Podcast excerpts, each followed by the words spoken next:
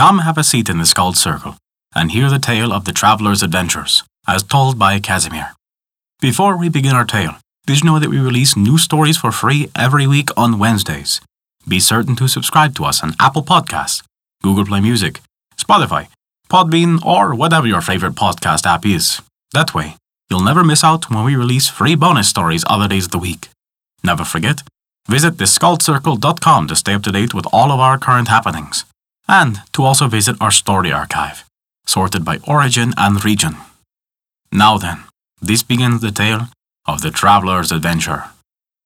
It is related that a man mounted upon a camel, in the course of travelling, arrived at a place where others from the same caravan had lighted a fire before proceeding on their journey. The fan like wind, breathing on the embers, had produced a flame, and the sparks flying over the jungle, the dry wood had become ignited, and the whole plain glowed like a bed of tulips.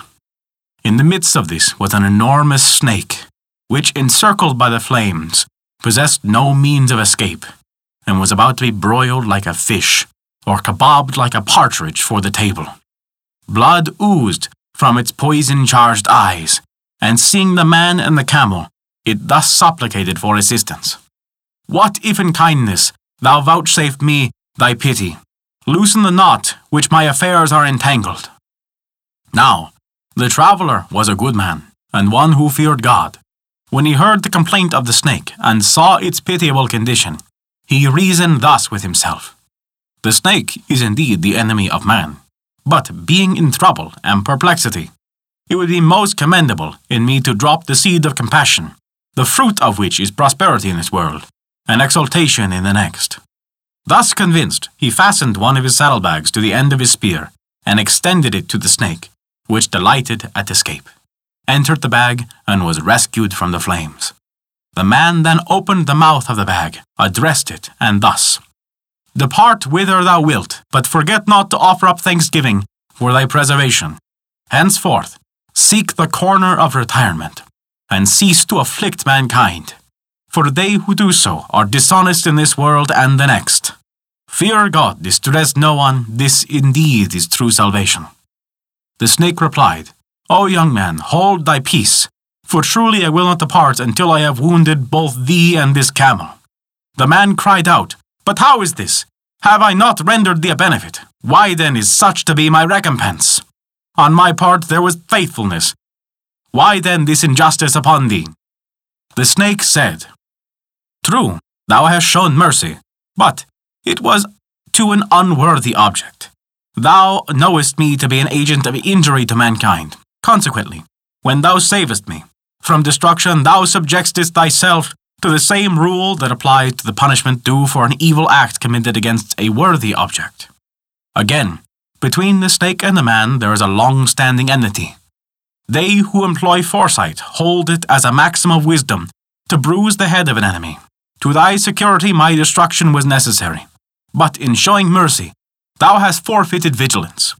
It is now necessary that I should wound thee, that others may learn by example. The man cried, O snake! Call but in the council of justice. In what creed is it written, or what practice declares that evil should be returned for good, and that the pleasure of conferring benefits should be returned by injury and affliction? The snake replied, Such is the practice amongst men. I act accordingly to thy own decree. The same commodity of retribution I have purchased from thee, I also sell. Buy for one moment that which thou sellest for years.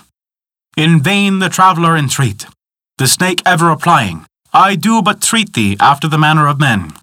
This the man denied. But, said he, let us call witnesses. If thou prove thy assertion, I will yield to thy will. The snake looked around, saw a cow grazing at a distance, and said, Come, we will ask this cow the rights of the question. When they came to the cow, the snake, opening its mouth, said, O cow, what is the recompense for benefits received? The cow said, If thou ask me after the manner of men, the return of good is always evil. For instance, I was for a long time in service of a farmer. Yearly I brought forth a calf. I supplied his house with milk and ghee. His sustenance and the life of his children depended upon me. When I became old and no longer produced young, he ceased to shelter me and thrust me forth to die in a jungle. After finding forage and roaming at my ease, I grew fat, and my old master, seeing my plump condition, yesterday brought with him a butcher to whom he has sold me, and today is appointed for my slaughter. The snake said, Thou hast heard the cow, prepare to die quickly. The man cried, It is not lawful to decide the case on the evidence of one witness, let us call another. The snake looked around and saw a tree, leafless and bare, flinging its wild branches up to the sky. Let us, said it, appeal to this tree. They approached together to the tree, and the snake, opening his mouth, said, O tree, what is the recompense for good? The tree said, Amongst men, for benefits are returned evil and injury. I will give you proof of what I assert. I am a tree which, through growing on one leg in this sad waste, was once flourishing and green, performing service to everyone. When any of the human race, overcome with heat and travel, came to this way, they rested beneath my shade and slept beneath my branches. When the weight of repose abandoned their eyelids, they cast up their eyes to me and said to each other, Yon twig would do well for an arrow. That branch would serve for a plough, and the trunk of this tree what beautiful planks might be made. If they had an axe or saw, they selected my branches and carried them away.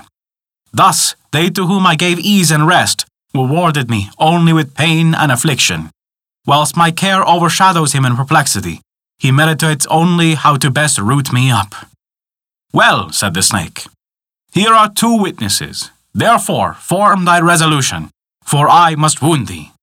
The man said, True, but the love of life is powerful, and while strength remains, it is difficult to root the love of it from the heart. Call but one more witness, and then I pledge myself to submit to his decree.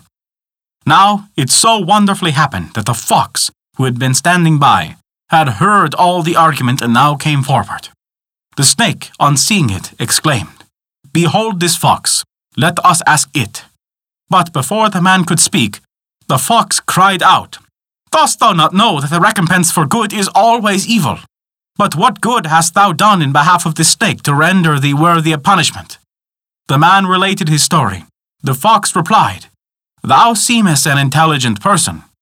Why then dost thou tell me an untruth? How can it be proper for him that is wise to speak falsely? How can I become an intelligent man to state an untruth?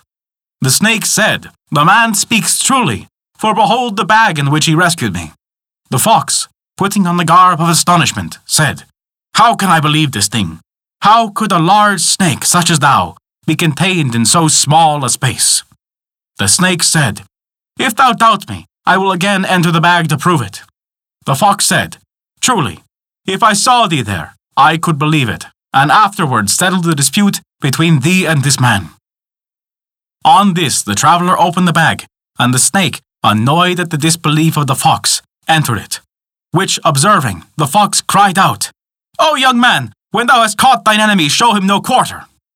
When an enemy is vanquished and in thy power, it is the maxim of the wise to show him no mercy. The traveller took the hint of the fox, fastened the mouth of the bag, and dashing it against the stone, destroyed the snake, and thus saved mankind from the evil effects of his wicked propensities. And that is the tale of the traveler's adventure. Thank you for listening to our story. If you enjoyed it, please take a look at our Patreon page to learn how you can earn great rewards while also supporting us. We appreciate even the smallest of contributions, as they allow us to continue to release new stories for free on Wednesdays, and also to provide bonus stories for your listening pleasure. Visit us at theskaldscircle.com to view our story archive, sorted by origin and region, and to stay up to date with all of our current developments. We would also like to extend a special thank you to CAT for their support this month. It means the world to us. Once again, thank you for listening to our story.